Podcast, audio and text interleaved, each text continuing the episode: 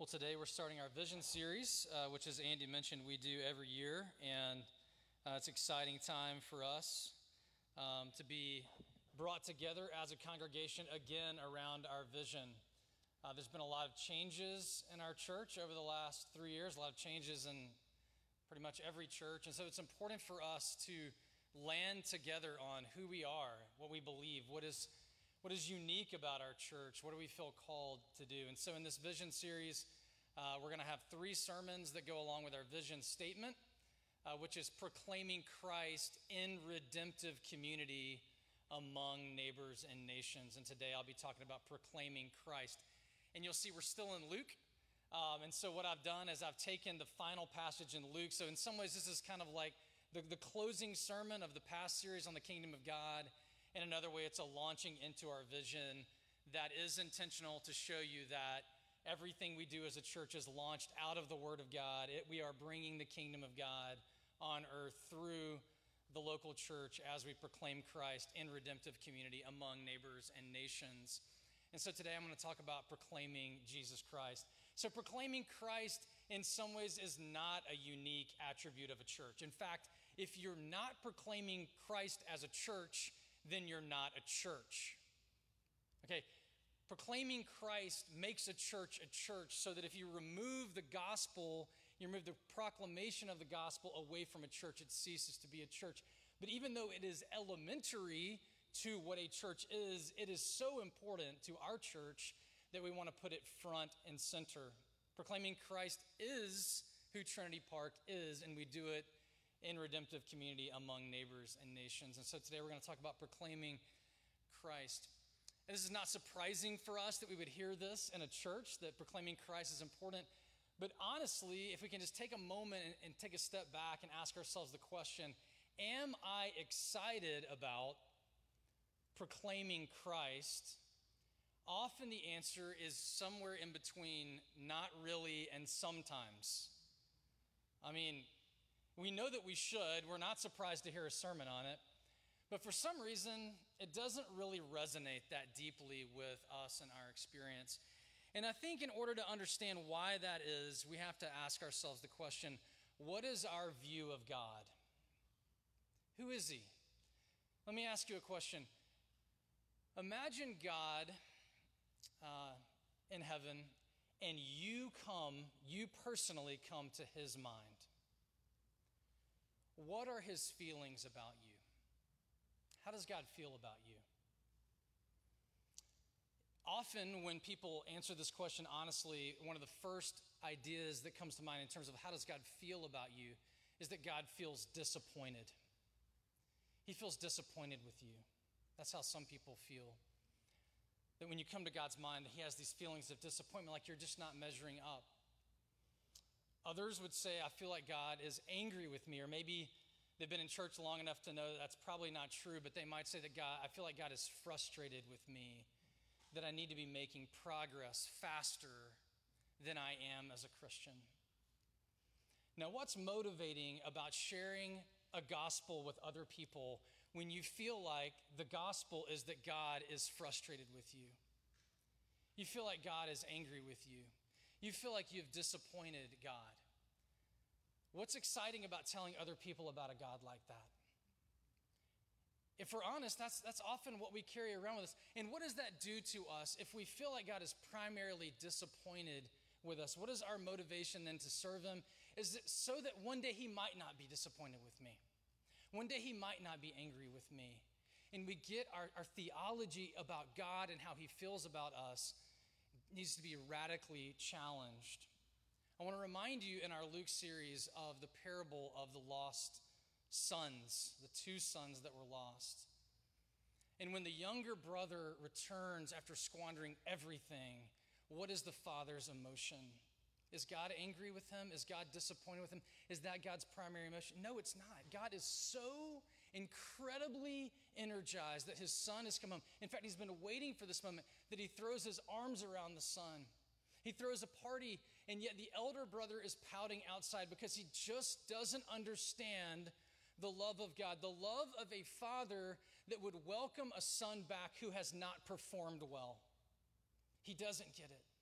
And oftentimes we are standing outside the party like the elder brother because we just don't feel like that we understand God's love. We don't, we don't, we, we hear about it, but we don't really embrace it for ourselves. And until we do that, until we understand God's love for, for sinners and sufferers, we will not be very excited about proclaiming Christ. And so this, this passage in Luke 24 is incredibly encouraging because what Jesus is doing here is he's meeting his disciples in a moment when they have utterly, utterly failed. They have totally failed. If the gospel, if God's love for us is based on our performance, then this story goes completely differently. So we're going to look and see what is God's, what, what are the feelings God has about you when you are on his heart? And we find that out here in Luke 24, and it will encourage us to proclaim Christ. So as we encounter Jesus here, let's ask the question Is Jesus disappointed with the disciples? Is he angry? Is he frustrated with them? What's on his heart? The first thing Jesus says to the disciples and to us is, Peace be to you. Peace be to you. This is the gospel when we've failed. The gospel when we've failed. We're just going to look at five different statements of Jesus in this passage. This first statement, peace be to you, is the gospel when we fail. So the disciples, this is not just that they've kind of royally messed it up, but they have lived through the three most important days in human history from a Christian perspective the crucifixion of Jesus, the burial of Jesus, and the resurrection of Jesus. These are not ordinary days. These are big, big days. These are big moments. And how did they respond? Well, they ran away. They cowered in the corner. They verbally denied that they even knew Jesus. I mean, if Jesus was going to be disappointed with anyone, if his primary emotion toward his people was going to be anger toward anyone, you would think this would be the moment. And he's greeting all of his disciples for the first time, and he walks in, and the first thing he says is, Peace be to you. The disciples, they're wondering, what is this kind of greeting going to be from Jesus? What is he going to say first? Because not only to learn that Jesus is raised, which would have been like completely mind blowing and abnormal, but they're also wondering, now that he's raised and I'm going to see him again, what is his attitude going to be like toward me? I mean, it's kind of scary to think, oh my goodness, I'm glad he's alive. That's exciting. But like the last moment I had, I was running away from the cross, I was denying him. What is Jesus going to say to me? And we can relate to the disciples too, can't we? Every single one of us who has truly believed in Jesus, true faith in Jesus, in a moment in our lives that we can all think about without too much trouble, we can, we can remember moments when we have just utterly messed up. I mean, completely. We were in a situation and we wanted it to go a way that it was not going. We wanted to control the situation. It did not go well. And our response to not being able to be in control was that we went in a direction of sin and we kind of lost it. And it was embarrassing. Honestly, it's a spiritual failure. We did not live in light of what we believe, and we messed it up. What are these kind of moments for you that, that produce this kind of, of feeling of failure in your lives? These troubles that we respond to with fear. Well, we can often think of these, these kind of epic moments in our lives when we, we struggle, we, we fail to respond correctly. And, and in that response to the failure to respond correctly, we then go and we kind of cordon ourselves off from other people we don't really want to engage with other people and God. These types of things happen all the time. We can think of maybe monumental moments, but it's actually in the mundane things in life.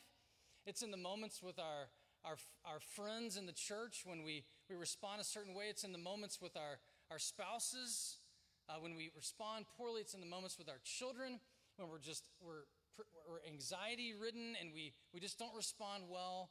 It's in these moments when we kind of lose it and we don't respond as we wish we had.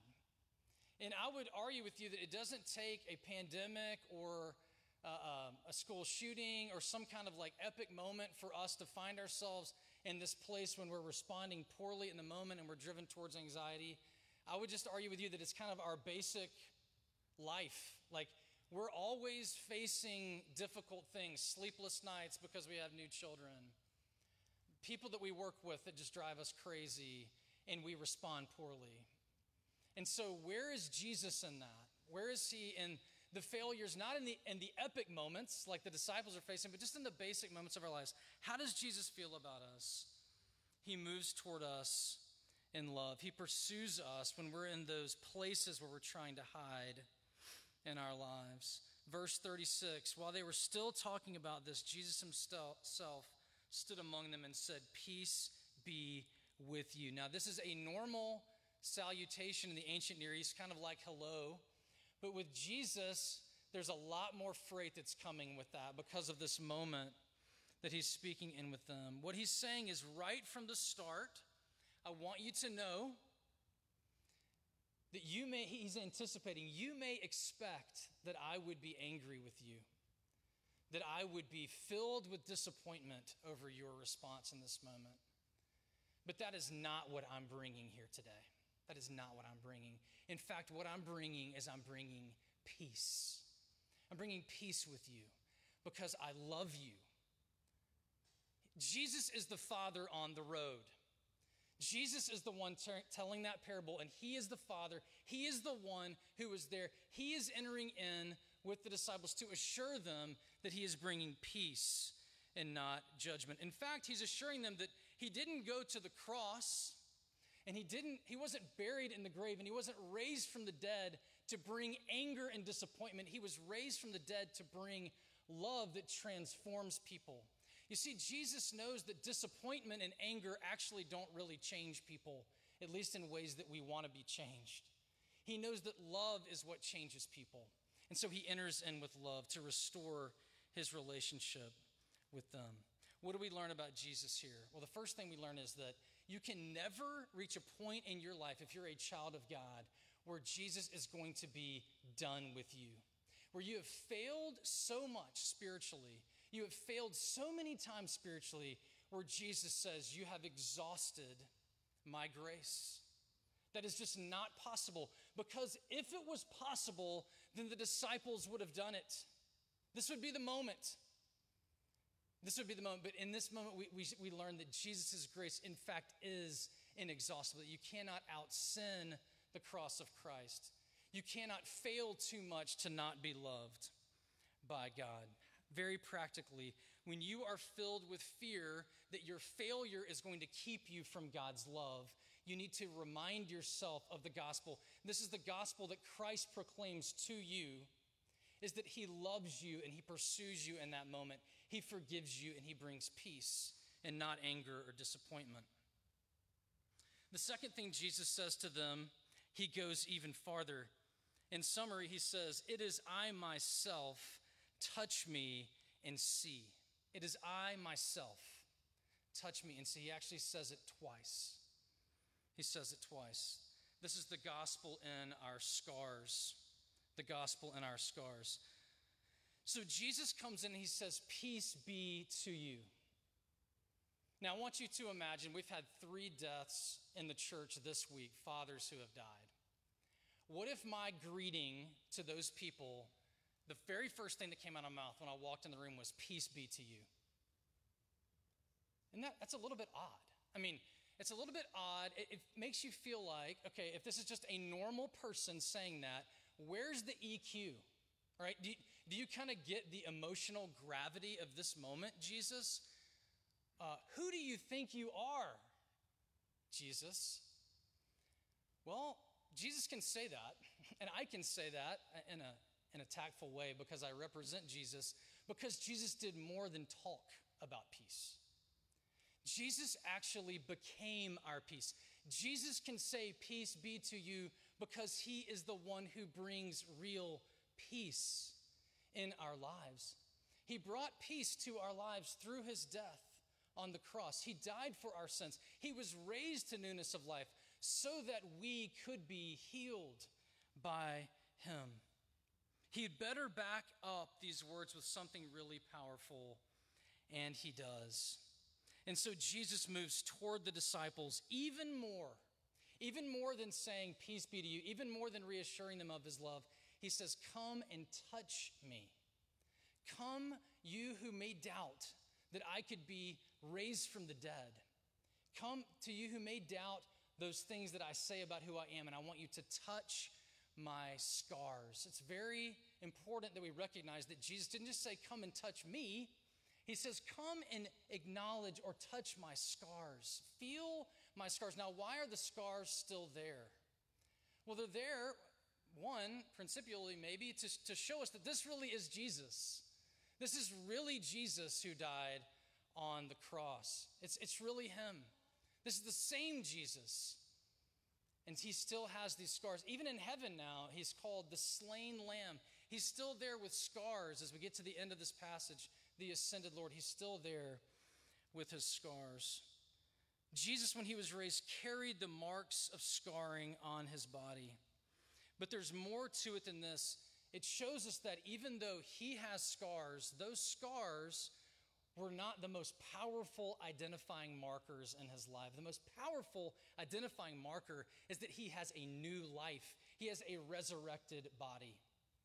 That even though he has those scars, which show this pain that he has been through to be our Savior, he was also resurrected. And we can also learn something about this for our scars as well.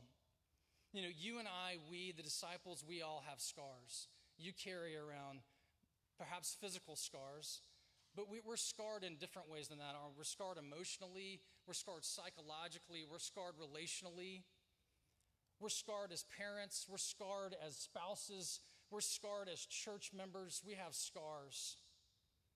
And Jesus says, I want you to come close to me and I want you to touch me and I want you to feel my scars. Why? Because he wants us to know that those scars that we have in our lives are not the ultimate identifying marker anymore of who we are. You are not primarily identified as a scarred person. You are primarily identified as someone who is loved and healed by Jesus Christ. Now, those scars in your life are significant for you, whatever those scars are. But they're significant not just because they hurt, they're significant because they are also the place of your healing. Wherever you have been scarred, you have been healed. Those are also those places where you have been touched most deeply by the love and the grace of Jesus Christ. I am a living witness of this. I have been scarred many times in my life. And yet, in those scarred places, that is where I have known the grace of God. That is also, those scars are in some way a pathway or a gateway into being able to love other people with scars. And so Jesus says, Come and touch me, come and see me, come and feel me, because I am a healing God. I am a resurrected God. Yes, you have those scars, but now those are marks of my care and they're marks of my love in your life. They're not just scars, they're not just bare, broken places. Now, I don't want to hyper spiritualize this. Those scars are still painful. There are days when you feel the pain of the scar more than you feel the redemption of the scar. But the reality is that you have been healed and you have been raised.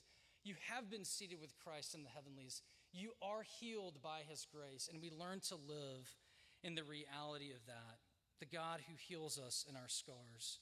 This is the Christ that we proclaim.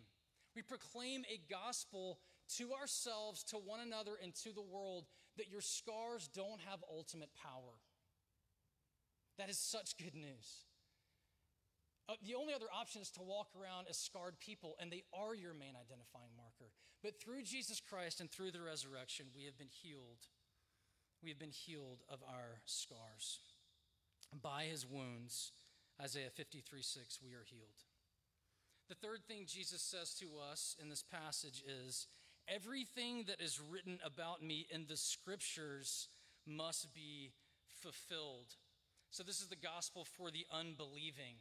The gospel for the unbelieving. Verse 44, Jesus says, Everything must be fulfilled.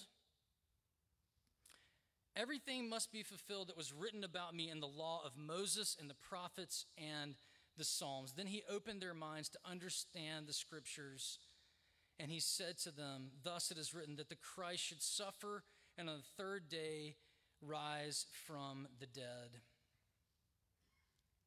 Jesus tells us this. He says that all of the scriptures, everything in scripture, is unbreakable.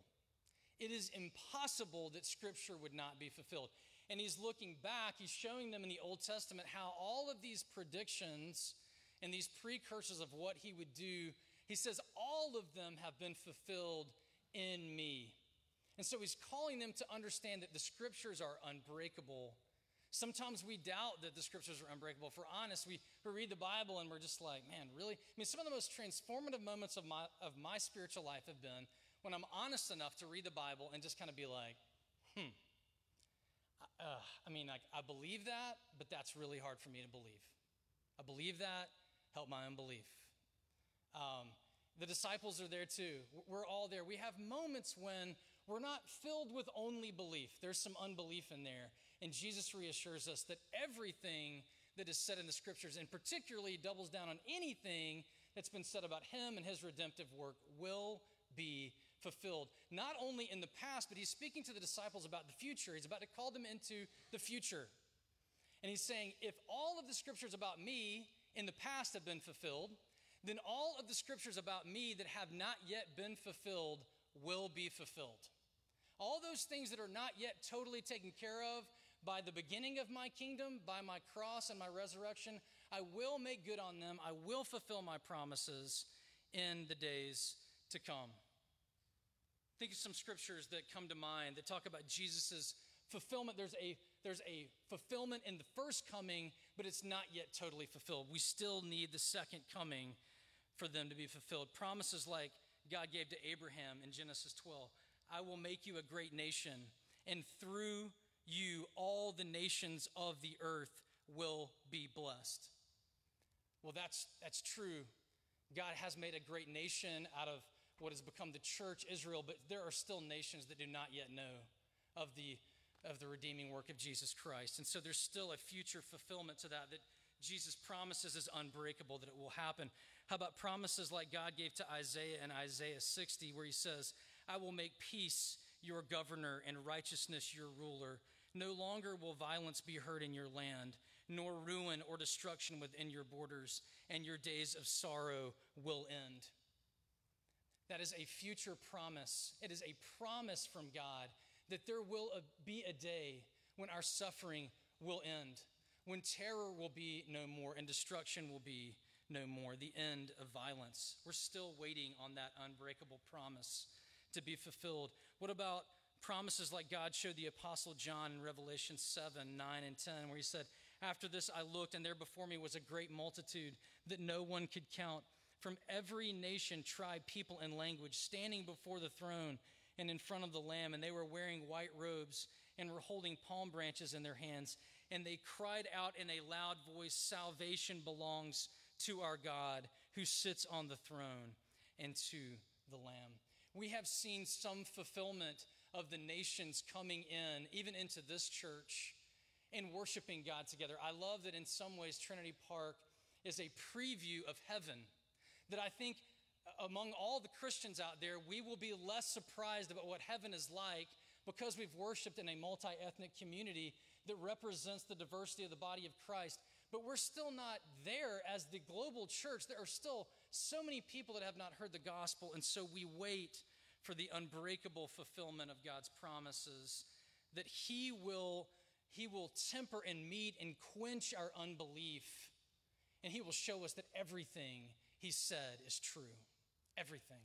It will all come. It will all come true in Jesus Christ. And the fourth thing that Jesus says to his disciples is this He says, Repentance and forgiveness of sins will be preached to all nations, beginning at Jerusalem. So, this is the gospel for neighbors and nations. And I know that later on we'll have a whole sermon on this. But, but Jesus immediately, and this is very important, after he assures us of his love, after he says, I am healing you and I have healed you, after he promises us that all of the scriptures will be fulfilled about him, he then calls us into mission. I find it striking that he calls the disciples into mission in this moment. They haven't even had a chance to process, say they're sorry, tell Jesus what they've learned about all the things that they should have done better. They haven't taken any exams on theology, but he's like, You're going to be my witnesses. You guys, you're going to be my witnesses because I'm calling you out. I'm calling you to follow me. And Jesus sends them out to proclaim his gospel of repentance and forgiveness. Now, normally we think of these, uh, these ideas of repentance and forgiveness as being uh, kind of individualistic things that we do, which they absolutely are.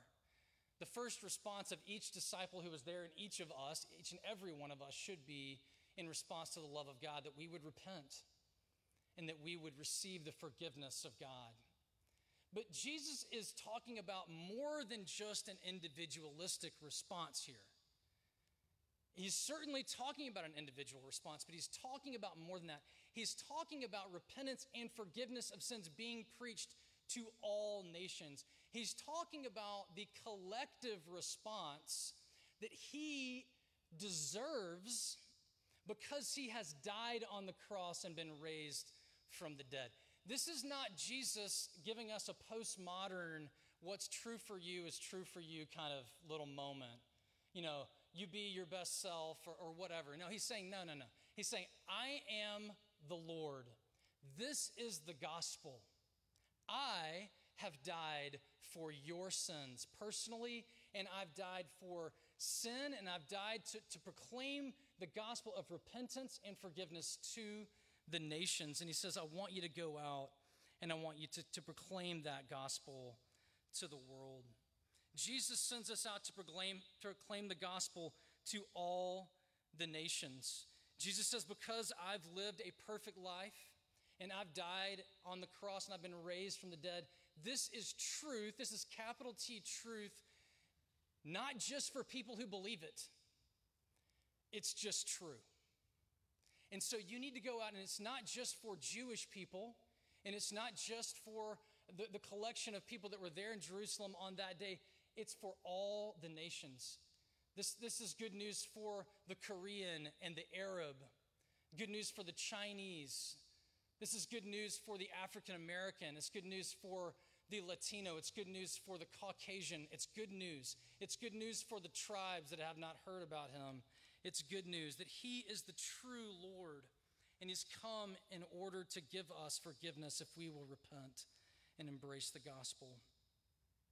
And it's also important to recognize that Jesus sends us out to proclaim the gospel or sends the disciples out beginning at Jerusalem. And you need to understand that there's never been a city on earth that at a point in time was more averse to the gospel than Jerusalem, like five or six days or however long it was after Jesus died on the cross. Like they were, the Jewish leaders and the Roman leaders were so filled with hate and anger that they killed Jesus unjustly. And now you have a stolen, what they perceive to be a stolen body situation that is making them look really bad. And so the heat cannot be more turned up than it is here. Mean, you can think about Tehran, you can think about Baghdad, you can think about Mogadishu, you can think about Beijing, you can think about whatever you want. But there's never been a city on earth that has had more vitriol and hatred for Jesus Christ and his followers than Jerusalem, six days or whatever it was after Jesus was killed. And I want you to know that Jesus calls them there to his mission. He calls them there. And he says, I love you. And he says, I have healed you and he says, My scriptures are unbreakable, and I'm calling you to mission. And the way this is going to happen is I'm calling you into some dangerous places. Maybe those dangerous places are at your high school or your college. Maybe those dangerous places are at your workplace right now. They're dangerous places. But we learn here that Jesus is not a safety first God. He's not a safety first God. He's a gospel first God not safety first. The reason why he can be that way is because you are ultimately safe. Do you recognize that? That you are ultimately safe. It, it can be well. It is well with your soul if you have Jesus Christ. It is well.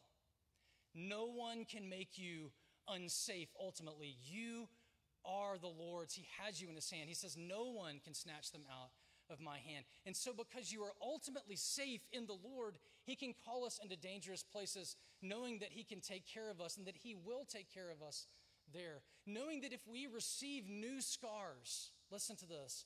If you receive new scars for following Him into those places that are unsafe, that He heals you and He restores you, and nothing can have power over you if you are healed in the name of Jesus Christ. And so he can go visit the prisoner in China.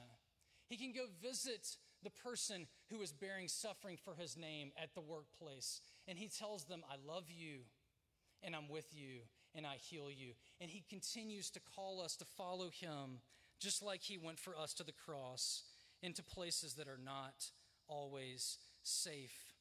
But he's always there with us to love us in that place. And finally, the fifth thing Jesus says to us in this passage, which is a really important ending, is I am sending you the promise of power from on high. This is the gospel while we wait. The gospel while we wait. So, why do we proclaim Christ? Because he loves us. Why do we proclaim Christ? Because he's called us, us of all people, to follow him on mission. And why do we follow Christ? Why do we proclaim Christ? Because He's giving us everything that we need in order to follow Him faithfully. Jesus gives us what we need in His ascension. In His ascension. Now, the ascension is a little taught piece of theology that is actually very important. Because why? Because when Jesus ascends into heaven, He is fulfilling a, a, a way that God has worked throughout the Old Testament, throughout the history of His people where someone who's important goes into the presence of God, and because they are in God's presence in that moment, they then bring the gifts of God back to the people of God. I'll show you a few examples of this, although there are more. In Genesis 32, Jacob goes and he wrestles with the angel of the Lord. And after he wrestles with the angel of the Lord, God changes his name importantly to Israel.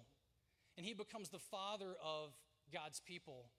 And through that, that wrestling match, as, as Jacob leaves, he is changed, but he's coming now as a different person. He's leading the people of God in a different way. Think of Moses in Exodus 19 as he goes up on the mountain and he's in God's presence. And as he's in God's presence, what does he bring back? Famously, he brings back the law, he brings back the Ten Commandments. A man goes up, a representative of God goes up into the presence of God and comes back giving gifts to God's people that they need to sustain them. Think about the high priest in the Old Testament. Although it's not a literal going up, it is a going into the holiest of holies, the presence of God. And as he goes into God's presence once a year on the Day of Atonement, he brings back the gift of continued atonement and forgiveness for the people of God. And so the people of God throughout the Old Testament have been waiting on someone who will be the fulfillment of this typology. The fulfillment of the, who is the ultimate person who's going to go into the presence of God. And as a result of him going into God's presence, is going to then give the people of God what they need. And that person who does this uh, most ultimately is Jesus Christ. It wasn't just enough for Jesus to die on the cross and be raised from the dead. It wasn't enough. He needed to go into the heavenly throne room, the Holy of Holies, the real Holy of Holies. The, the real Holy of Holies that the, the Holy of Holies here was typed after. He needed to go there into the presence of God before the throne room of God and really show the merit of his blood, show the merit there in the heavenly places in his ascension, so that as he ascends and, and as God sees, the Father sees what Christ the Son has done, then, importantly, they together send the Spirit to God's people. It's not until Christ ascends into heaven and fulfills all of those things that God has required of him that God then sends the Holy Spirit. The, the Father and the Son send the Holy Spirit on God's people. Jesus, in his ascension, gives us everything that we need. He gives us more than anyone had in the Old Testament. He gives us the Holy Spirit. In the third membership vow, we say, Do you resolve and promise in humble reliance on the grace of the Holy Spirit that you will endeavor to live as becomes the followers of Christ? If you take out the Holy Spirit from that vow, that's not a good thing because we need the Holy Spirit. We need God with us to enable us to follow Him. And as God gives us the Spirit, we are enabled to follow Him. Now Jesus has ascended, and you can go on and read in the first chapter of Acts, which is the continuation of Luke, where Jesus ascends and he's seated on the throne, and he is there. And what is he doing there? He is praying for you. He is praying for you. He is sending out His Spirit upon you, continually filling the church. He is listening to our prayers, answering prayer. He is continuing through the power of His Spirit to heal and restore and to transform. He is the Lord. Even now, He is the ascended Christ reigning for us. And there should be nothing more encouraging for us than that, that as He sends us out to proclaim Christ, he is there giving us everything we need on the journey. So we'll go back to the beginning. How can we be excited about proclaiming Christ? It all has to do with your view of who God is. God is not angry with you. He is not disappointed with you. He's not frustrated with you. He loves you. And because of that, He calls you to follow Him on this journey of faith to follow him and to be transformed, to experience the healing of all of those scarred places. Maybe you're thinking, I just don't know if he can heal all of my scars. He can, and he is, and he will. All of them. All of them. All will be made new. That is the hope of the gospel. All will be made new. Not just your spiritual life, all of your life. It will all be made new, and we can follow him as he is the ascended Christ pouring out his gifts on the church. Let's pray.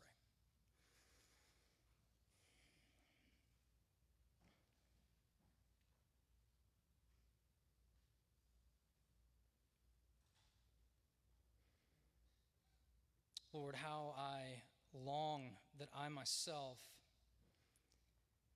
would know what it was like on that day to touch and see that you are the resurrected Christ. Lord, we long to be a people who are so acquainted with your suffering and your resurrection and your scars that we ourselves would experience the love that you have for us as your people. It was your love for your Father, it was your love for us that held you to the cross.